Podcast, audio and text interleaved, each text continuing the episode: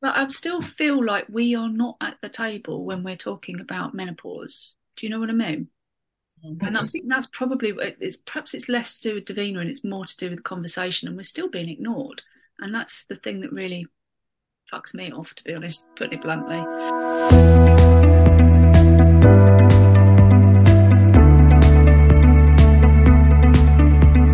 Welcome to the Full Stop Podcast, a childless community podcast with Berenice Smith, Sarah Lawrence, and me, Michael Hughes. And if this is your first time here, our podcast delves into the many facets that make up the childless identity, as well as what is going on in the wider childless community. And our hope is that with all our special guests, we can help you craft your own narrative and what it means to be part of our community. And we also aim to educate those not in our community who can begin to understand and support those in their lives who may be facing a life without children. Now, this episode, with our dear friend Anastasia MacDonald, we delve into menopause from a childless perspective. Now, so I don't spoil this much needed and enlightening conversation, let's just dive straight in. Would you like to introduce yourself to our listeners? Because we try to ask people to introduce themselves in their own words in case we kind of like get it wrong. But I've known you for a number of years now, haven't I? Actually, yeah. Yeah, right. Because you did my logo. Mm. With a little business, and then we met up um, in Bisney, Bindi's meditation class too. Yes, Bindi Shah. The yes, her magnificent meditation. I was speaking to her on Friday, actually. um, so I'm Anastasia. I live in Columbia, Maryland, on the east coast of the U.S. Um, I am childless by circumstance. I realized I would be childless early in 2014 and grieved some then, although it wasn't really until 2018 that I dove in and sort of got into the grief and started excavating it and looking at it and starting to more deliberately heal. Um, and that's the end of 2017 is when I found Gateway Women. I did the online B with Jody. It was game changing, life changing, wonderful. Um, yeah, and i'm sort of i've i feel like in those in these last four plus years i've sort of been part of the childless community in different ways. Keeps evolving as we all do. Um, and now these days i feel sort of like a, a member at large. Plugging into different aspects and speaking up here and there and staying quiet in other realms it's interesting, isn't it? How it changes, how we connect with the uh, community as we sort of go through our own. Oh God, don't you hate it when you say journey? But it kind of is, isn't it? So, in terms of how you're connecting with the community, how how are you connecting at the moment? Because I know you have sort of changed the sort of way that you turn up, haven't you?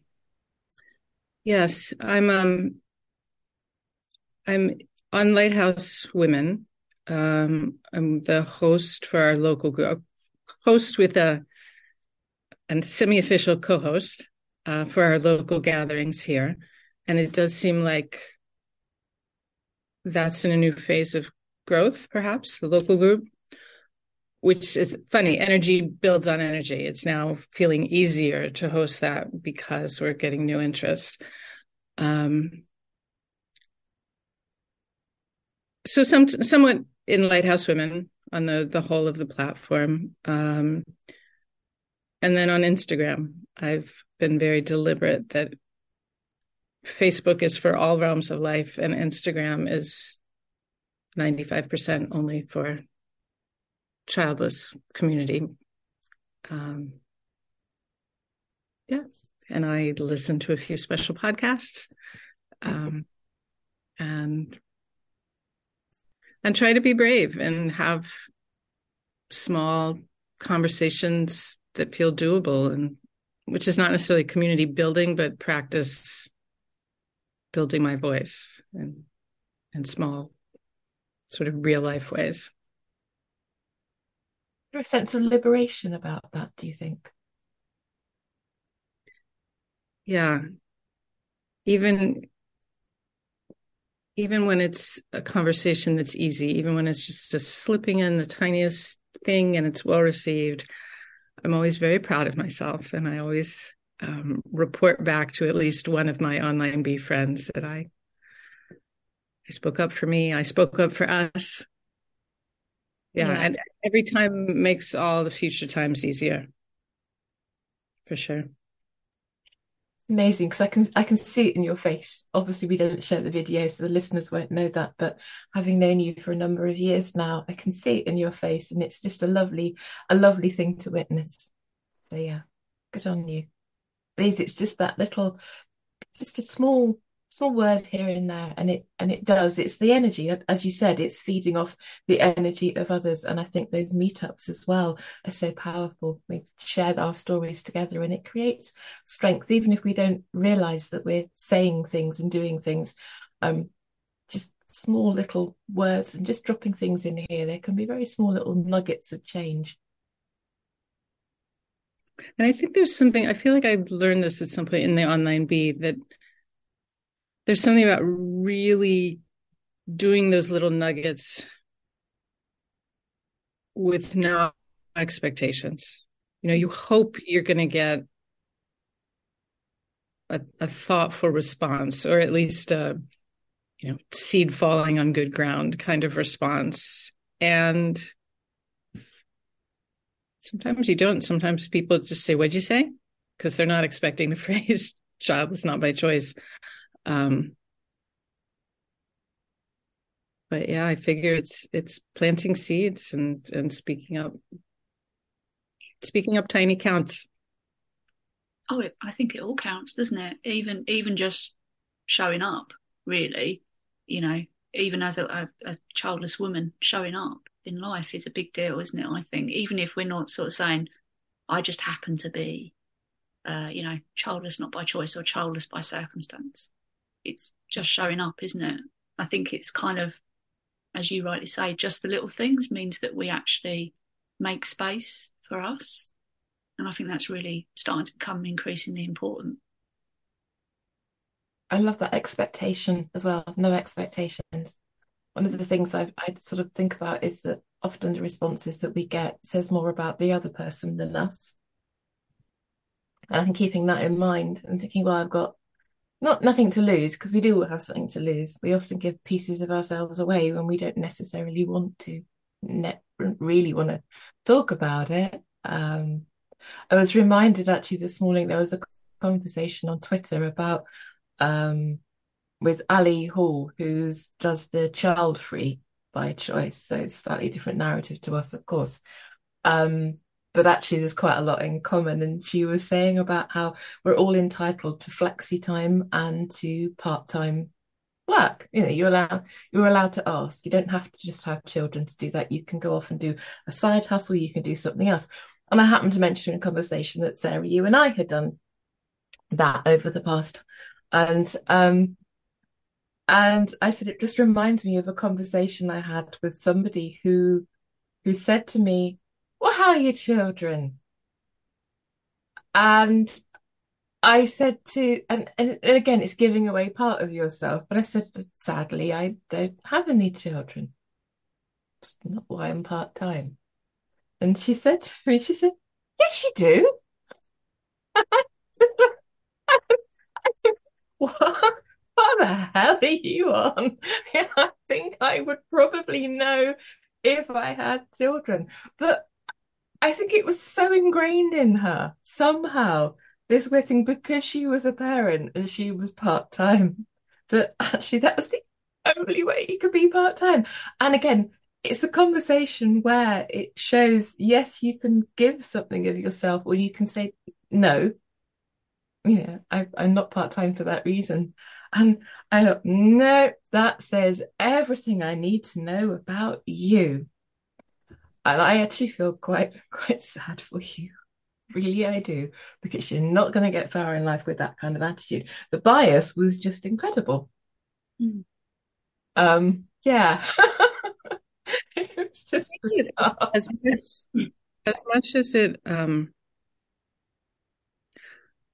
i'm increasingly aware that when each of us speaks up even in those small ways it's we're speaking up for ourselves but increasingly i'm aware that i am speaking up for all of us that it's it's going to be good for the whole in ways that i may never know.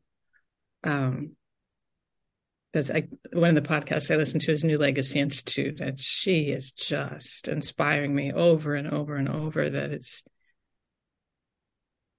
yes, there's these these personal healings and personal evolutions that we're each making our way through, and it does seem like there's this socio political wave of us that's that's coming. Mm-hmm that that makes me brave too. And you think 10 years ago, 10, 12 years ago? Hey, nothing. No, really. And actually what Michael's doing with with um, building up the male voice as well is incredibly important too. Um, had some really exciting conversations in the last couple of weeks about that. And there's yeah, there's a couple of really cool things going on around that too. And they all actually come off an awful lot of the work that you're doing, Michael, in giving people voices, giving men voices. It was one of those things where you, the weird thing about, you know, ranting on about International Women's Day, but actually one of the things that's never covered on International Men's Day is childless men, and that needs to change too. Yeah, I that that that that sense of there's this growing political, social mm. voice that we're we're we're gathering. I really I, I really feel the same. You, I look back to when I found out I could, couldn't have children. It was roughly the same time as you, Anastasia, and it's kind of there was nothing. I remember doing this this desperate Google search, and there was nothing. But I reckon you know you Google now. Uh, clearly, we've got we've got a bit of a terminology thing going on as well. We know we know who we are. We have a you know dare I say it, a label.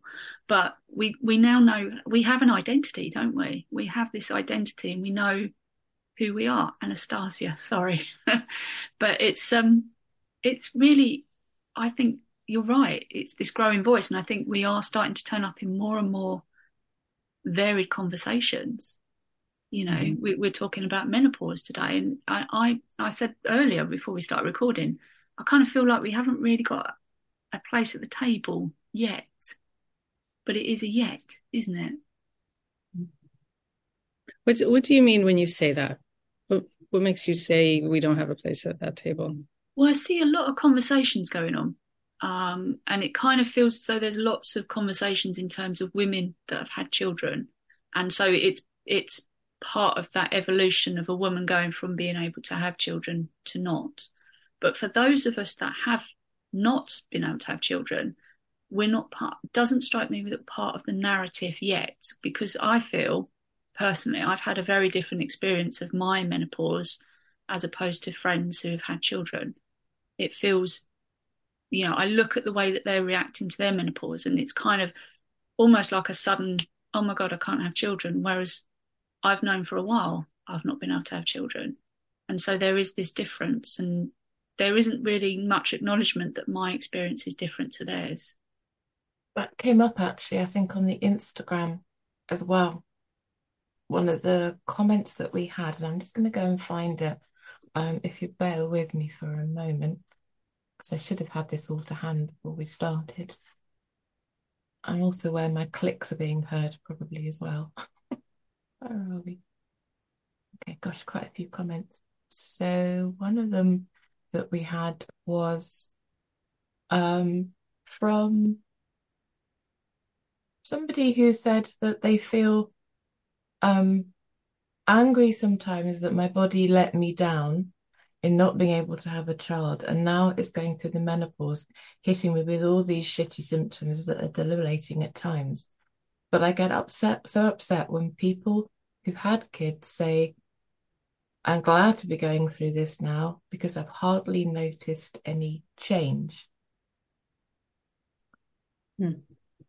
it's and i think jody day I'm sure it's Jody, has said that it's it's the menopause, not the mother pause. Mm-hmm. yeah. and it feels like one of those again like international women's day it feels like it's been something that's been taken over by the majority. And and in a way that happens. That's society at large on lots of different themes. Um but universally it affects women at different times of their lives, but it affects all women. Um, medically, I believe that to be the case. Again, I'm not kind of saying that you know I, I know all the answers to those things, but yes, it's it feels like it that the shift needs to come. And and one of the interesting things I've noticed is that that there is this talk now I've found in over here, I don't know if you've seen it, Sarah, but companies talking a little bit more on LinkedIn, for example, about menstrual leave, about how periods are affecting the workplace. And I don't know if that's global, but it appears to be a tentative thing. It's not, you're shaking it. Okay. Mm. Yeah. And that's, that's, that's, that's a real kind of like it's it's odd that it's happening in this country, but I suppose maybe perhaps there is a push with that coming from the pandemic. I think a lot of women have been away from the workplace. I, I can speak for myself personally in that, that actually I, since IVF and that failure of that, my period's worse. Absolutely worse. I'm more in touch with my hormones. And I think during lockdowns, I became increasingly more in touch with my hormones. And I was aware that at least, and I hadn't thought about it because I used to share a flat with somebody and I love her to bits. But for four days of every month, she would not talk to me.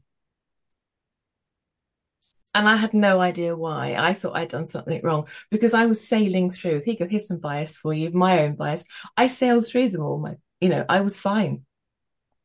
I was right, you know, it was like an inconvenience. I take some, you know, painkillers and carry on. I didn't have that hormonal hormonal roller coaster until after I've been through the through IVF, and then I realised, possibly because I think the term that's used is medical menopause. Again, someone might want to correct me on that, but that's the term I heard used, is because the way that the drugs work, you go into a false menopausal state.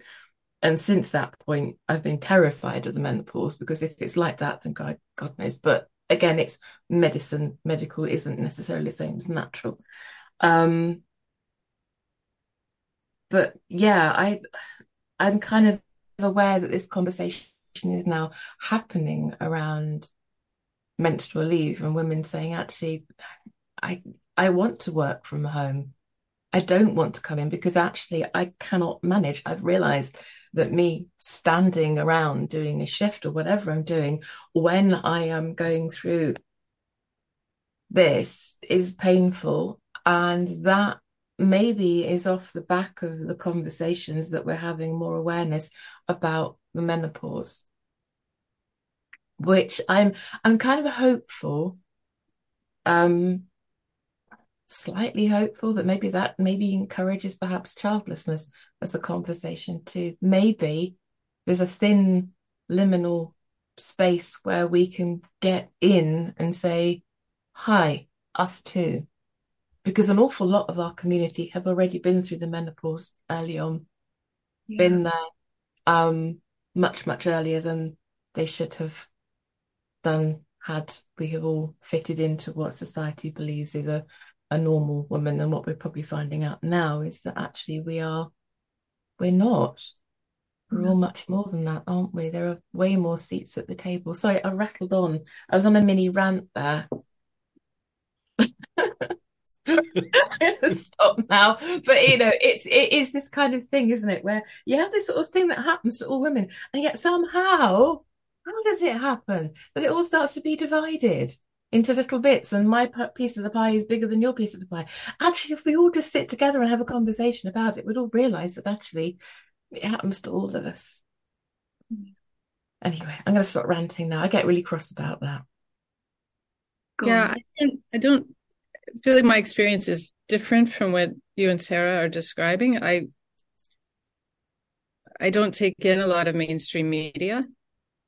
Um, and the the places, the resources I've gone to for menopause information, um, I'm realizing are actually sort of parenthood status neutral or deliberately inclusive. And I haven't felt that mother not mother distinction among my friends. Um, mostly everyone seems glad simply to have a an empathetic person who's gone through some is going through some version of it.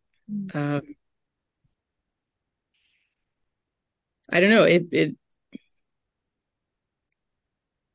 that sort of splitting splitting into groups version of it might be in the the mainstream magazines. Um,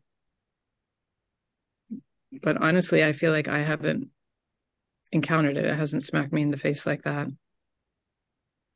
That's a really positive thing, mm-hmm. actually, because perhaps it's pockets where perhaps people, small pockets, then maybe not larger pockets, where perhaps there needs to be just a small conversation to say this. And actually, there are examples out there where it is more inclusive than perhaps some of the areas that we've encountered, which is a good thing. I think that's positive. It doesn't feel perhaps like the enormous, perhaps bias that that perhaps maybe the areas that we've encountered and some of our listeners have encountered feel. And it'd be interesting to see what the response is to that. I think when we put the episode out as to whether there is perhaps bias in different countries, different industries, even. I mean, I'm thinking from the workplace as much as anything as some of the conversations with Katie uh, missed and about that type of whether you're what it's like in this country working with childless infertility miscarriage and all those areas and some of the workshops that she's done and the one that we carried out together um, way back in november and whether there are just pockets certain industries even that have a more bias perhaps than others as well but yeah it'd be interesting to see what listeners responses are if anyone has any mm-hmm. thoughts on that then please let us know in the comments on the website or online as well, or drop us an email. I'll be really curious to see how that is. But it feels like there's something a bit more hopeful, which is a good thing, isn't it? Michael, you've got your hand up. Yeah, I'm I'm obviously very aware that I'm a bit of a fish out of water on this episode. um, so I'm taking it as a as a education for me so, on behalf of um, all those curious men that want to understand this, I want to take us back a little bit. Um, and I'm going to say this wrong. Anastasia? Did it, it, oh, thank you. Because I've got in trouble by a couple of other people for saying their names wrong. But anyway. You also have to say Berenice quite a lot too. So, yeah, it's fine. so, when, when you said you're you're you're finding um, I'll use my words. You're finding the vocabulary to use to express to explain um, how you, you, our our situation. You know, your the way that you're living um, through childlessness. I, I really resonate with that because one of the things I found through all the things that I do is that I'm now I'm doing the same. I never realised it, but I'm actually doing the same. So with that in mind, I have a point. Um, so I'm gonna I'm gonna take that with this episode. As I said, it's an education.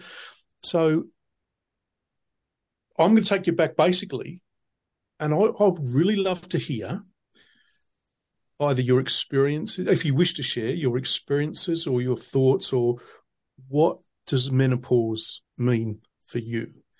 Obviously, um, I've had this conversation with Vicky, um, but uh, I, I, need I need more, and I'm sure there's other curious people out there would want to understand this more. So yeah, sorry to drag you back a bit, but yeah, I'd really love to hear what you three lovely ladies have to say about that. Well, I'll go first if you like. I mean, so for me, um, I've I've had a taste of really extreme menopause after my hysterectomy because um, your your your ovaries basically go to sleep. They go into shock, and you know then they have to. It's it's basically luck of the draw whether they decide to switch back on or not. So my experience after my hysterectomy was waking up absolutely smothered in sweat, so much so that I thought I'd wet myself.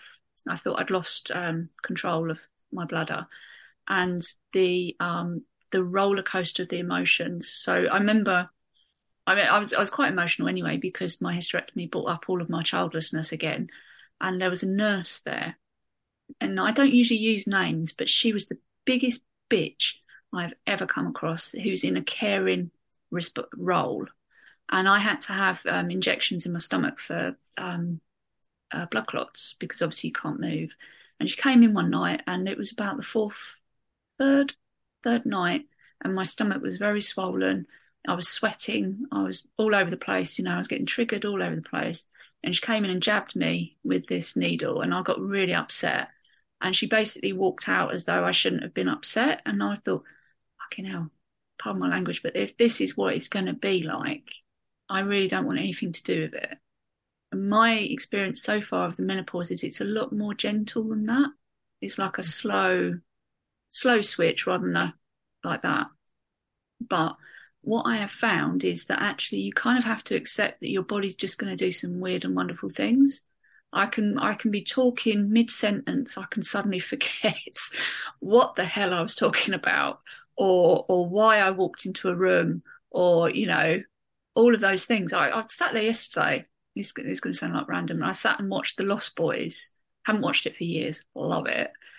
And I I, I was look I was searching for it and I couldn't remember the film that I was searching for.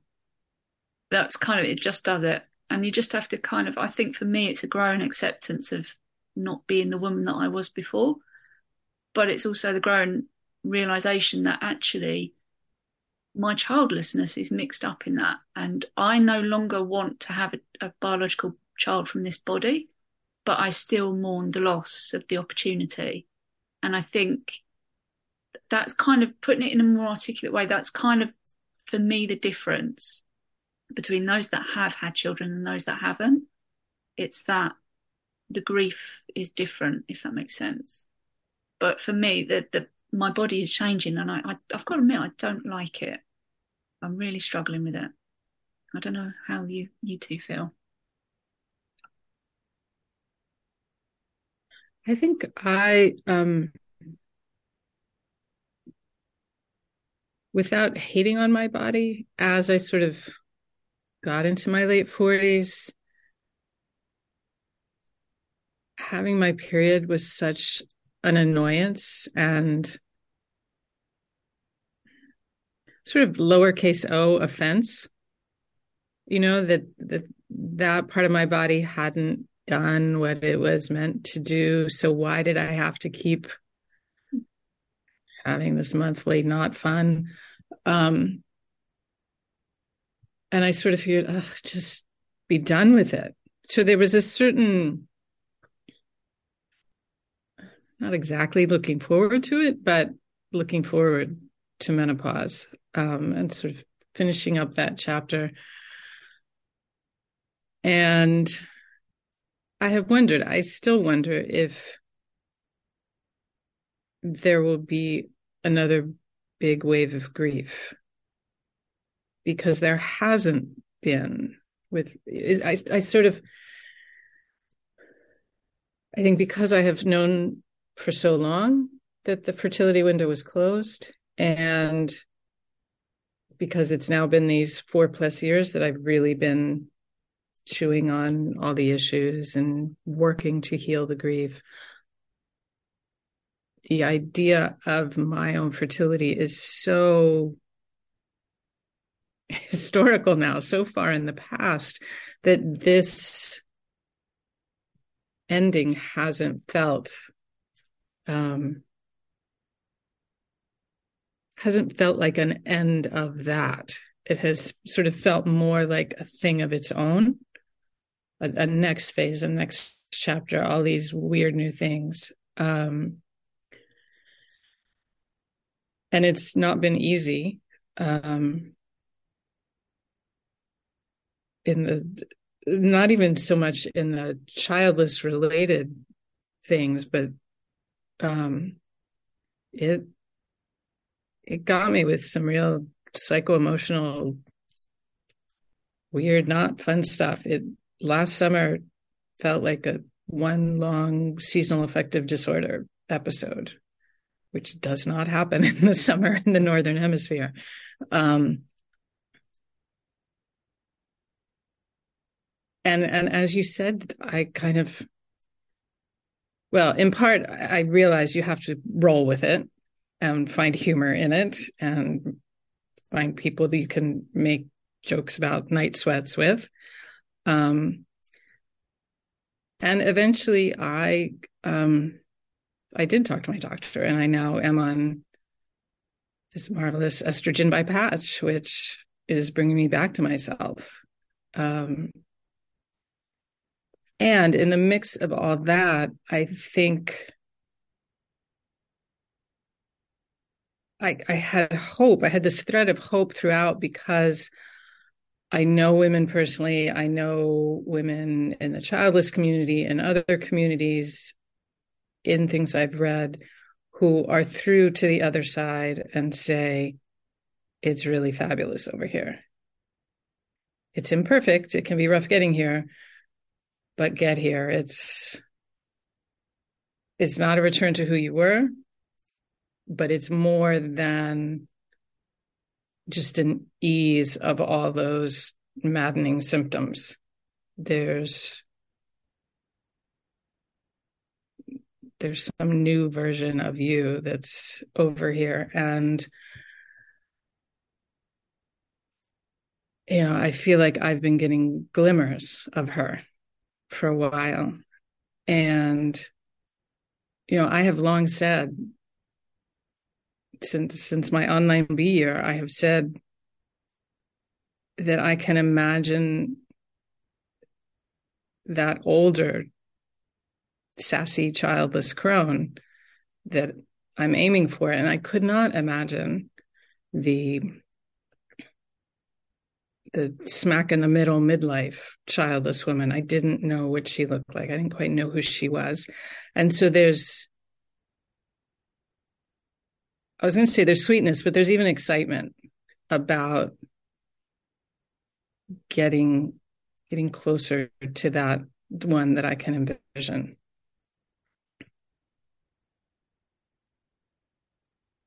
Yeah, she brought tears to my eyes there. Actually, that can't imagine the childless woman in between. Yeah, I I, I resonate with that, Anastasia. I, I feel that somewhere too. I my feelings about the menopause are actually that for the past since the podcast began, and I think we knew that at some point we would have to talk about the menopause was fear. For me, absolute fear. And still is to a point, although I'm much reassured by the conversations that I have had and slowly, slowly sort of tentatively looking. Um, and I I bought a book about two years ago, um, a year ago, two years ago, and it's the Men's Guide to the Menopause. And I handed it to my other half, and I hope this doesn't feel exclusionary to anyone who is not partnered. Um, but it's part of my story because it sort of shows the level of denial that I have. It was like, there you go, you read it, and then you tell me the highlights because I don't want to know. and then, you know, I can sort of let myself off with bad behavior. So it's menopause. Um, at least he would know because I didn't really feel like I wanted to, to, to engage with it. My experiences of it are that I, as I've said already about medically induced menopause. So, um, during IVF, I had different types of drug treatments and the first few cycles where they had to do egg collection, I reacted very badly to the medication. I had ovarian hyperstimulation syndrome. I was an emotional wreck. We, I remember being in Cornwall once, and there is a pub in Cornwall that I will never ever return to because I just sat there for the entire duration in bits and absolute tears because they came in, that some people came in and they were doing singing. You know, if you've seen Fisherman's Friends, you know what I'm talking about. And they're probably taxi drivers, whatever. I don't know. Anyway, I could not control any emotion whatsoever. And I just cried and I cried and I cried all the way through the whole thing. And I remember sleeping in the spare room of the house that we were in because I felt so ill, so hot, so miserable, everything. And it's all induced by by medication, and that's a very different experience. So that gave me a fear of this. And since I've come to terms with the fact that I'm not going to be a mother and and again the grieving process and that wave of grief again i can identify with what you're talking about there it's kind of am i expecting something else to happen because i've grieved the fact i'm not going to be a mother i know that and when i look at the world around us and the planet i think mm, maybe i'd have twice as many more worries as i do now but it doesn't mean i don't mourn that loss and the opportunity, as you said, Sarah, is the opportunity to be a mother. But I sometimes think I've got the state of things. But I think there is going to be a mourning period for for for who I've become now, not who I was before. My childless and my my trying to be a mother long past even though occasionally I've had things where I've thought, oh, maybe there's a, and I think, oh, hang on, no, no, no, no, no, no, we've done that, but it's occasionally just pops up. Or maybe there's a way. Now, hang on, stop it. Don't try and fix yourself, live with, and breathe through that and come to terms with it. And and Bindi, we mentioned Bindi briefly before, but Bindi Shah's meditation has been a huge part of that healing process for me, and knowing Bindi too, and the people, the women within that group. It's absolutely incredible to share those stories, but I think there's more grief to come. Mm-hmm. And I'm trying to do as prep work, as Michael and Sarah will tell you. I I do prep work. I I, I kind of like here's the thing coming over the hill, and I'm going to be prepared for it. And you can't.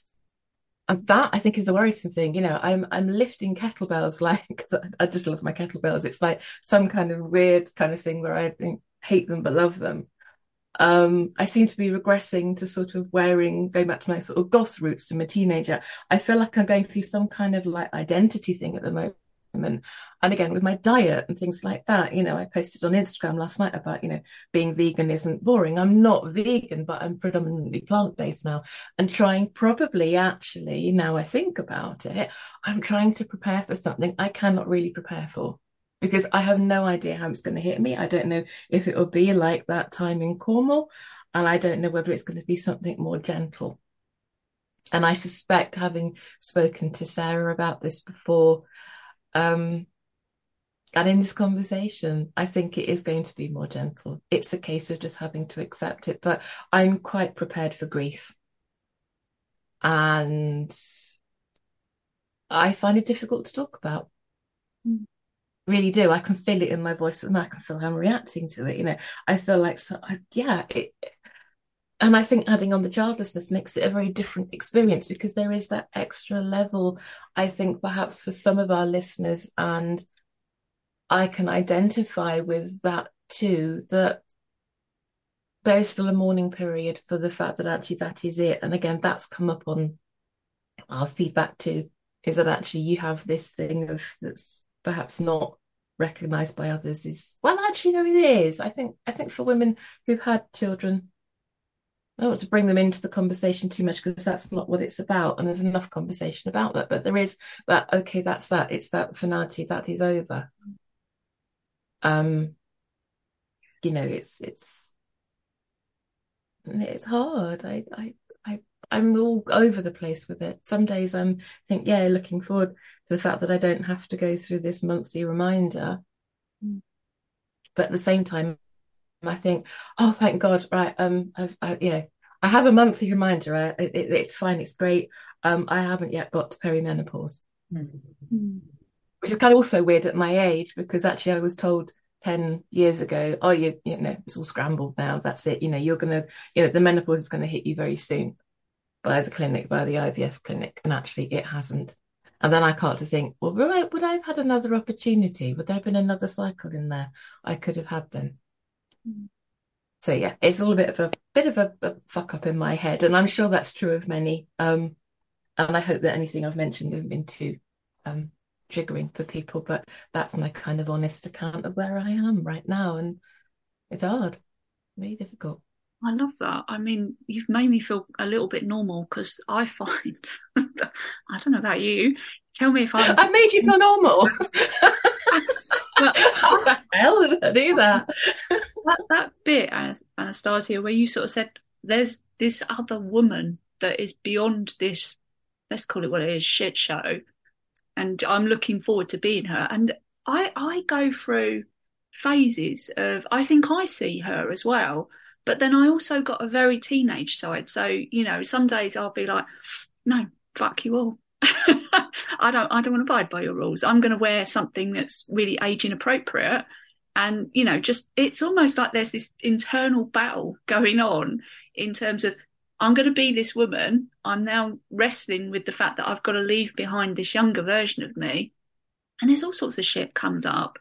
You know, some days I'm wearing clothes that I just think, well, that's a bit odd. Why, why do I fancy wearing a, I don't know, you know, a very tight, I've got this really tight um, band t-shirt that I like to wear on a slim day because this is the other thing as well. This is the thing that really fucks me off is sometimes my body will be the size that I think it should be, and then other days it'll just go. Oh, by the way, it's just going to be two sizes bigger today just for shits and giggles. And you're like, there's no accounting for it. You know, the, the belly does what the belly does. But it's it's that. That's the bit I think I'm really struggling with is the kind of who I turn up on as on the day, whether I'm in a good mood, a bad mood, a hormonal mood, because I still get them, or whether I'm going to be the size I think I should be, or the size that my belly thinks I should be on any given day. And the the the effects as well, you know, when they sort of when people do talk about menopause, they sort of sort of say, "Oh well, you know, you might have, you know, your periods might turn up differently, or you might have uh, a bit of a bad mood." But nobody tells you that your stomach, your, you know, IBS. I don't know if either of you get that. I get really bad IBS symptoms for mm. no no apparent reason, and there's no accounting for it. I can eat the same thing every day, and then all of a sudden, out of nowhere, hello IBS. So it, it's that sort of thing I think that that really winds me up. You just don't know whether you're coming or going. Is that just me? no, it's real. It's real. Thank you. yeah, I had the insight recently that um, I have I have been living from the story that I still have this longing to hermit because sort of a post pandemic thing, not quite ready to go out in the world. And recently, sort of thanks to one of the menopause podcasts I listened to, I had the insight that, well, that might be a little bit pandemic ripple effect, but maybe it's largely just this menopause longing to be quiet and to avoid and um but that also like you're saying it it comes and goes. There are days when i'm ready and happy to be out in the world um and other days where I, I want to wear the clothing that makes me happy that day which maybe i wouldn't wear out in the world and i just want to be home and and that was a new idea really in the last week. And i'm trying to give it space to say yeah this is a time of of shit show and joy and excitement and what the heck is going on? And to just find ways to slow it all down. Or, you know to slow down the slow down what i can slow down in terms of you know what's on the calendar what's expected of me um the, one of the, the podcasts I love for menopause stuff is the Menstruality podcast, which is put out by Red School. And so, two women who are the primary sort of teachers on there about menopause has written a book recently, which I haven't written, I haven't read yet. Um, but they in one episode they talked about the word snudge, which they said is a real word, but it's an old word and it's fallen out of use. But we should definitely bring it back. It means to to get by doing the very least possible. And they just say this is how to survive your menopause transition. Um, it's about self care too, right? It's about learning our own truest, deepest self care. Um, and so I thought that that whole concept of snudge is just brilliant because, right, whatever your experience is, where you're doing this thing that feels like wise woman teenager flipping, or whether grief is smashing you down that day, that week, um, how can we each find ways to snudge our way out of life a little bit or through life a little bit? I love snudge. What brilliant. Yeah. Snudge. It reminds me of the thing on Twitter that occasionally you see and on Instagram where calling cards um, from like past eras. I think I think that's right. It's Nancy Mitford who had one that just says, "No, I decline to see you. Resurrect calling cards. Gently said, and, and you know the right to say no. I think that's come, you know, that that has been kind of one of those things that I think has come from the, from the pandemic is that actually, you know, our levels of tolerance, I think, have changed. I I I tend to go on the the the line of if it's not useful or beautiful, badly paraphrasing um, William Morris. Um, but yeah, if it's not useful or beautiful, then why. Mm-hmm. I think I kind of tend to fool my life around that. But snudge is great. Yeah, we can bring that back. Yeah. And thank you for the recommendation as well. That was one of the things that came up on um, Instagram is um, from one of our followers just saying, are there support groups available for childless in menopause? I've searched and could only find support groups for those going through IVF, um, which is not an option for me, and that they entered the menopause at age 35, and so many questions around options to help with brain fog, low libido, etc. I'm on HRT now, but still confused as to what that might mean for my future health, increased risk of breast cancer, mm. osteoporosis, dementia, depression, I can't. answer that really, but actually, if people do have any support groups around childless and menopause, I haven't found any. I had specifically for childless and menopause. I would think that there are probably some good conversations to be had in groups like Lighthouse Women. Mm. And of course, there are within your network as well, Sarah, I think counselors and coaches who probably around that. And Sarah Roberts has also put in, so the Empty Cradle um, has replied to say, living it now, intense, incredibly powerful experience, harnessing it to go deeper, not easy, but worth it with you if it's hard. I think trying, if you can, you feel comfortable having a conversation with people within our community, if you don't want to talk about it at large with others, is probably a good way to start to get some form of um, support in place. I think with lots of these things, we have to create it ourselves. Yeah.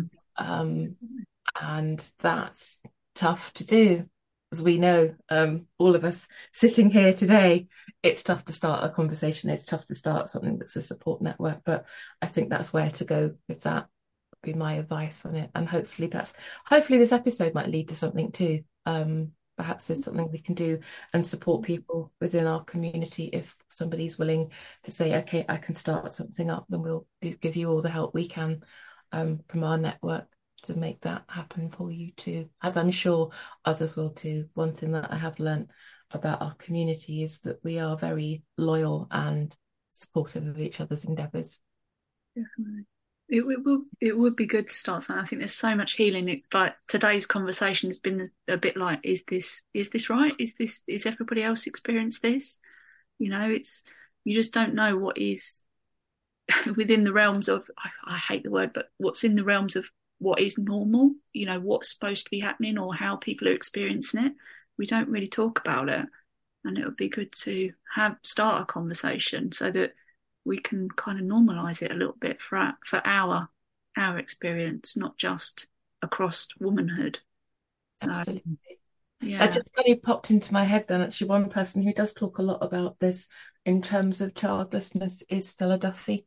Stella Duffy. I couldn't remember her yeah. name. So yeah, look up Stella. Um, she's follows the podcast, and of course was on a previous episode too. And there's an awful lot of conversations that she's having around that too. And I, I, I think drawing on perhaps some of the people who are in that space. Jody, of course, has her projects as well around um, croning, around aging. Again, another area perhaps to look at too. I think if you think about, say, 10 years ago and the people that we knew then who were starting to do things, and of course, we're all aging. So I think as we all age from when we first began, when we were like, oh my God, you know, this childlessness is is is upon us. Mm. We're all aging and starting to talk a little more about it. And from that, I think there will be more coming. It's a case of just sort of us all getting to the point where we've got to the point where we've had the menopause to go through and say, it's like this. And she said, Anastasia, it's people saying to you, it's okay over this side. And it's getting to that side and finding those people in that community too, which um, is a really hopeful thing to hear from you. Thank you. I feel so much more hopeful having having listened to you. Thank you. Michael, you got your hand up. Yeah, um, I thought I was going to be absolutely silent in this episode, to be quite honest. But um, so, listening to the three of you, um, I just want to. I, I, was probably just. It's just something, an observation I have. That I've got two things I want to say. The first one is that this observation where I've sort of come to a, in my own uh, uh, experience, uh, rather than say journey, in my own experience, it's around uh, transitions. So I'm listening to you three ladies, and and and um, part of this is obviously a transition transition from from one self to another.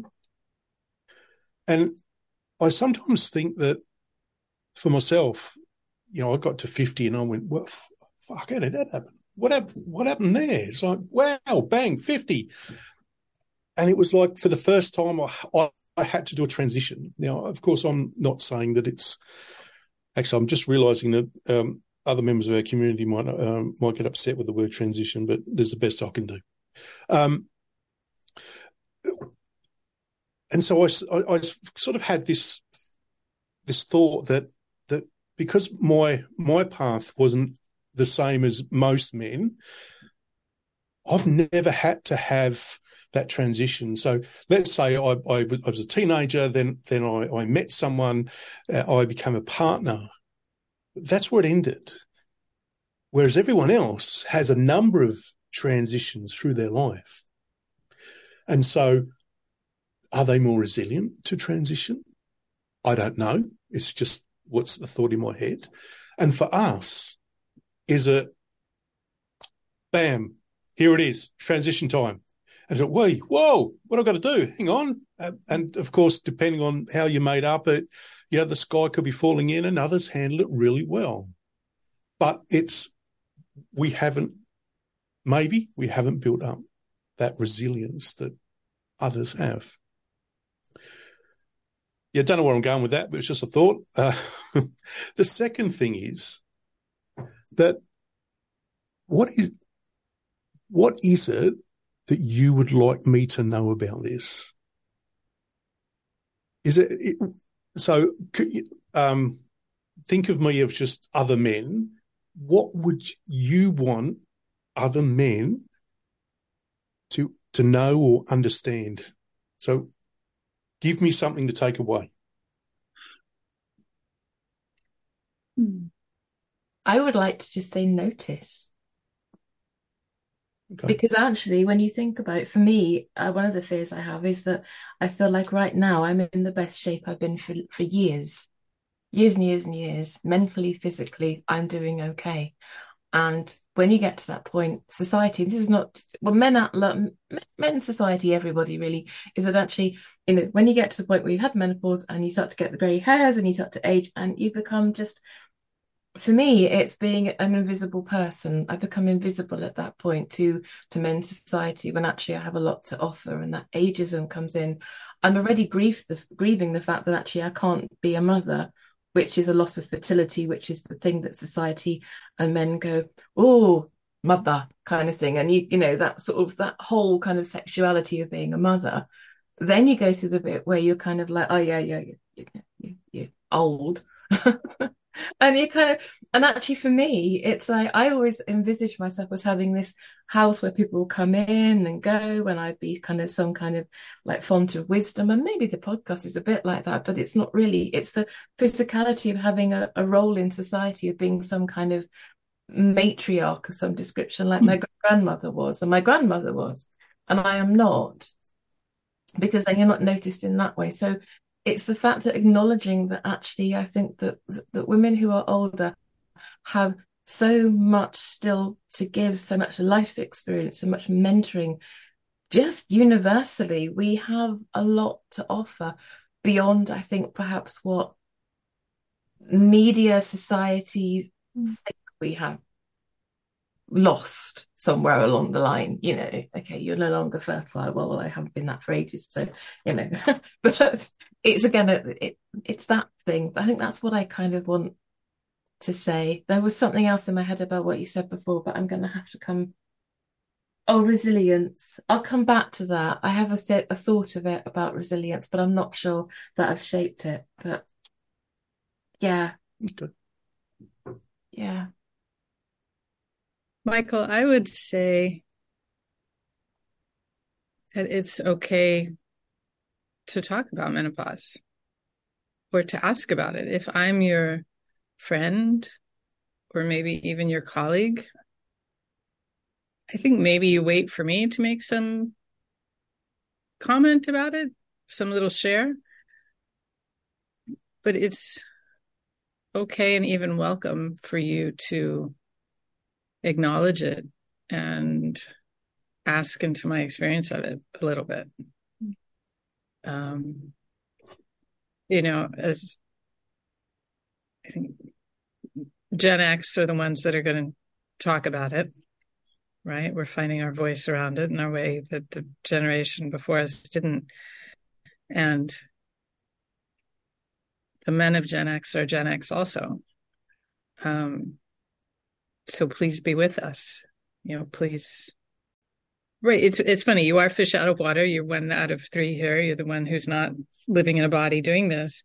Um but but it's still your experience somehow right? It's indirectly your your cohort is going through this. Um so let's make it a a, a team effort to make it speakable and talk aboutable. Um, yeah. So, yeah, I guess your question makes me say I would not only invite you to join in the conversation about menopause, but I would ask you to join us. Whatever that, you know, and, and I think that mostly is curiosity, where mm. it, overt curiosity. Yep.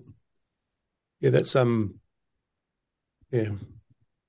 Uh, uh, that and yeah, I'm I'm not sure where I'm going to go with this, but I I, do, I agree. Yeah, what you said really resonates with me. So thank you for giving me the opportunity. And next time I'm travelling down south down the 95, we might have that conversation one day.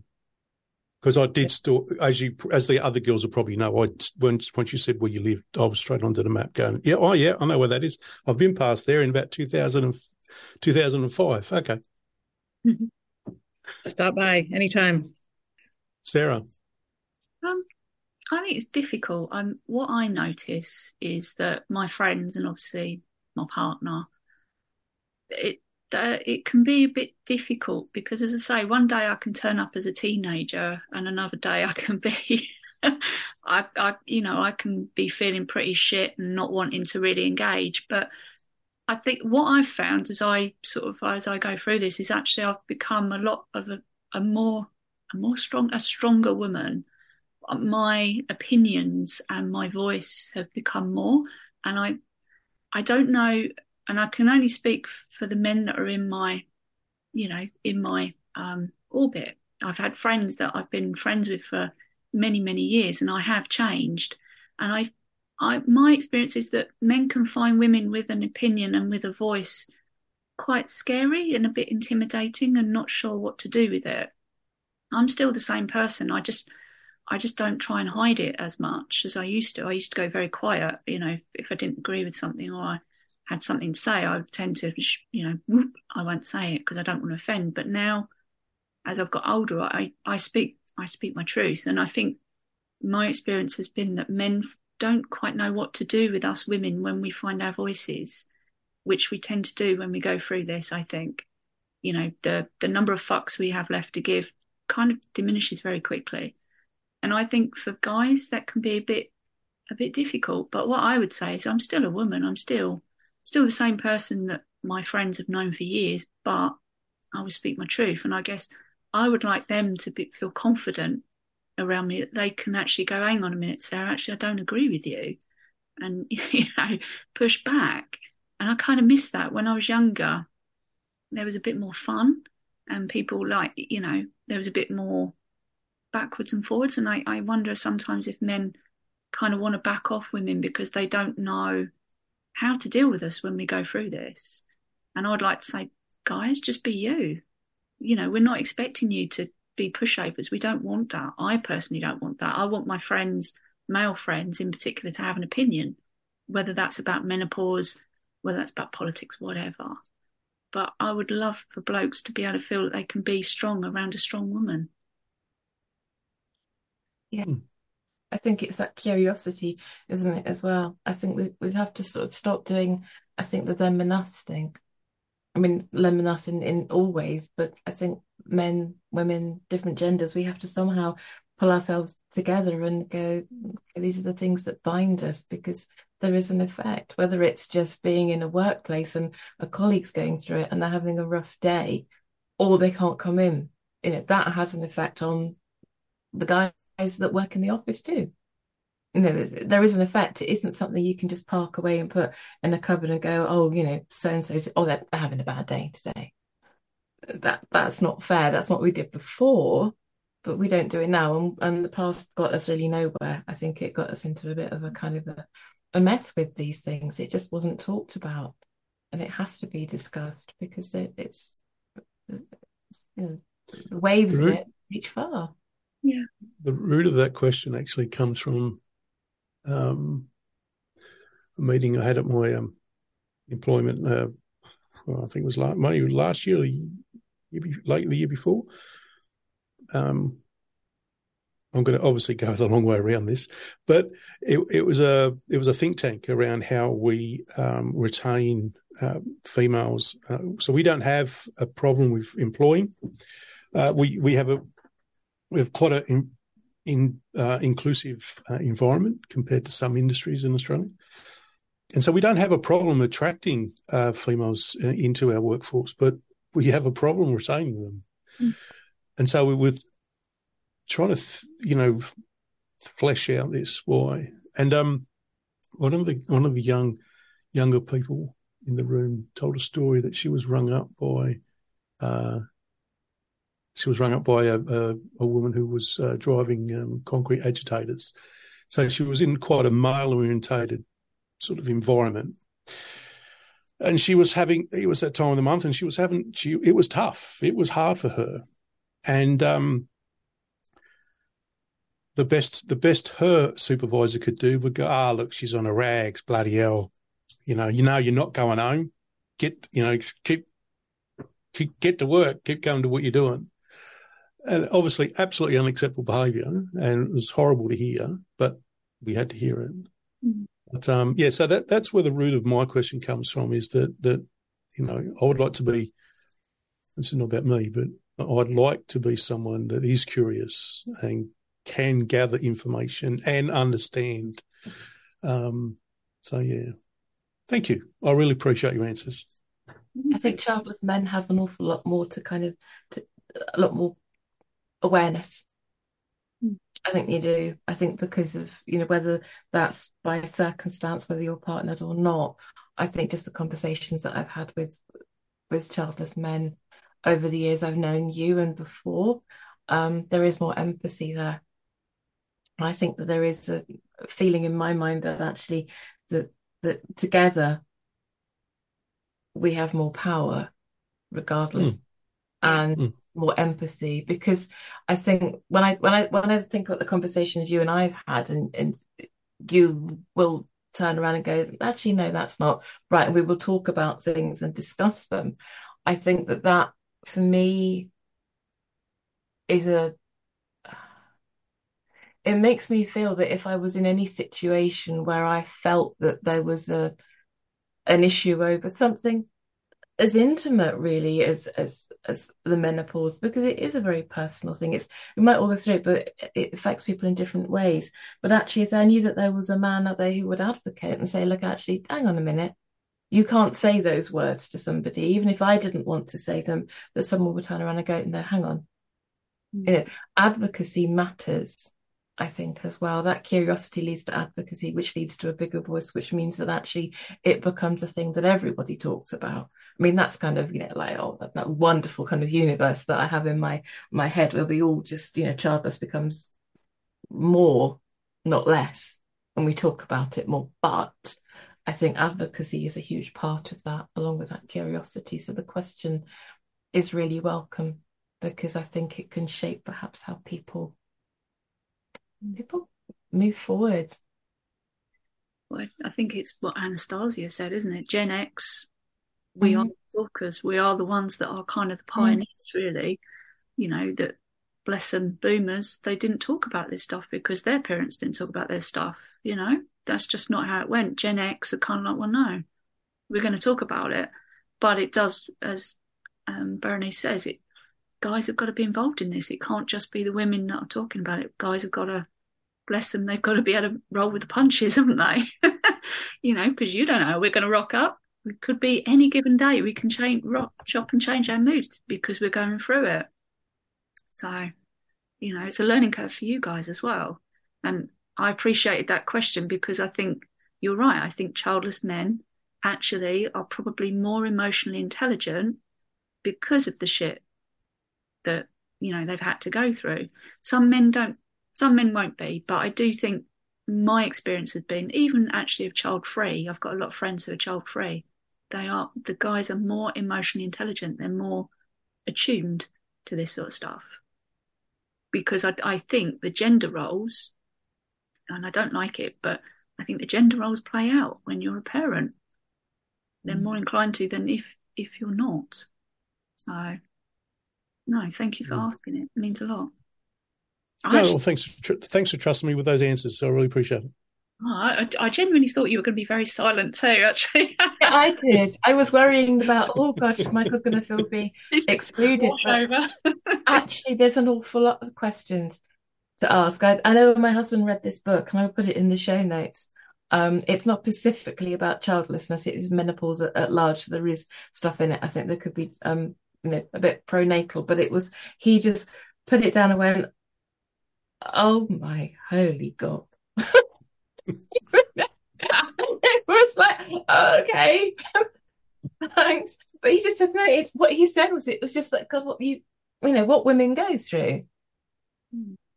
Um, I can remember, um, you know, obviously this was there for all the infertility stuff, but there was a moment during the start of lockdowns when I was having a really tough day, and I think I'd probably sort of generally hidden it, or I just got on with things. You know, I would go and I'd carry on with things But because it was lockdown, because I could go and get you know the, the big hot water bottle out and, and neck down the painkillers and just sit here feeling like you know this is this is um um period rather than menopause, but it was just sat there visibly, clearly not myself. And he said, You've been going through all of that since you were when? And I said, um, I think 14, 15 years old, I think something like I forget when. So wow. He said, that's really shit, isn't it? And I said, yeah, yeah. It's it's really shit. And then he went out and got me lots of chocolate.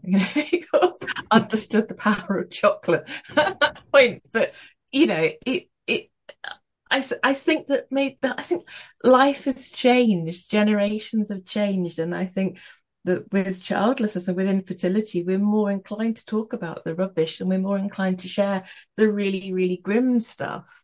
But actually, I think perhaps maybe others don't, generations, other parts of society don't. And that makes us a bit more powerful because we're prepared to talk about the nitty gritty stuff, you know. Sarah, mm. you hmm. talked very openly to, today about um, your hysterectomy and how that impacted you, and that matters that we we hear that too. So, thank you also for that. I think we this has been such a powerful, a powerful learning podcast. I've, I've learned so much, if nothing else, that we're stronger together. Yeah, and thank you, Anastasia. I mean, goodness me, thrown in at deep end with a topic like this. I know, at five in the morning. I mean, thank you. I must have been like white knuckling it. Oh my God. really going to talk about this? but yeah, thank you. Thank you for coming on. Thank you.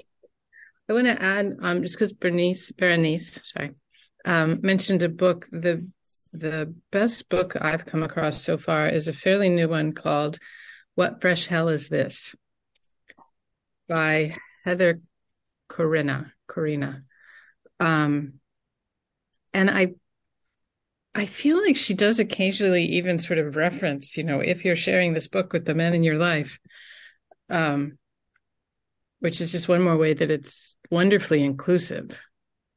Um, that that's why I one of the reasons why I think of it as as the best one I found that she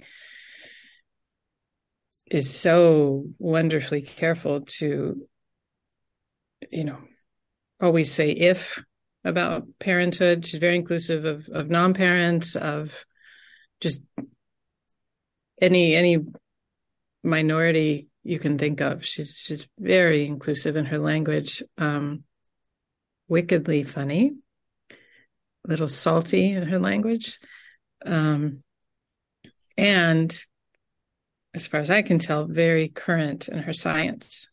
So that's that's and thank you. Out my library system to buy multiple copies of it. That's that's another stealth thing I do for the childless community. I get my library to buy the books. Brilliant. That is fantastic. Actually, that, that's a fantastic idea, isn't it? I set it up in a workplace actually. This is something to think about is that there is the, the gender balance network that I'm part of.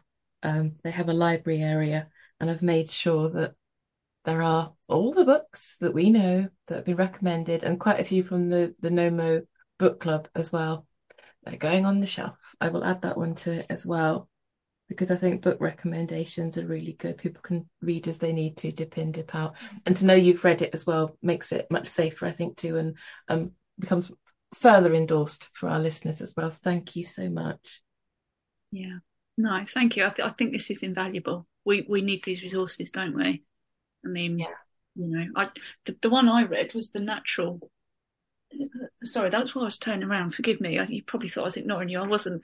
I was looking at my bookshelf, the natural menopause plan, because I'm very practical and I can't, I can't take HRT because of my endo. And I was told not to because it could trigger it off again. So I, I look at natural alternatives. Some of them work, some of them don't.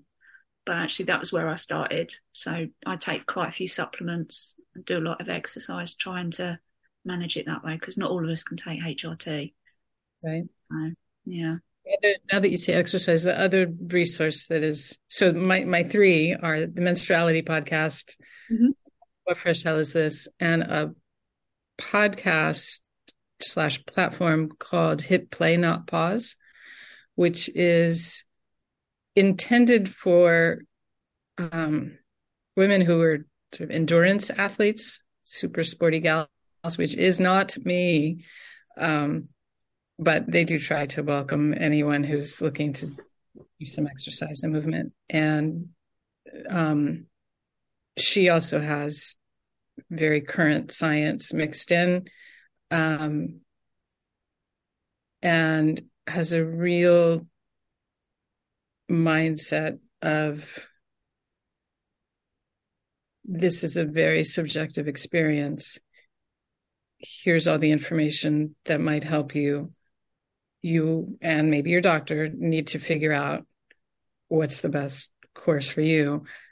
And oh, by the way, eating well and exercising as much as you can can only help you.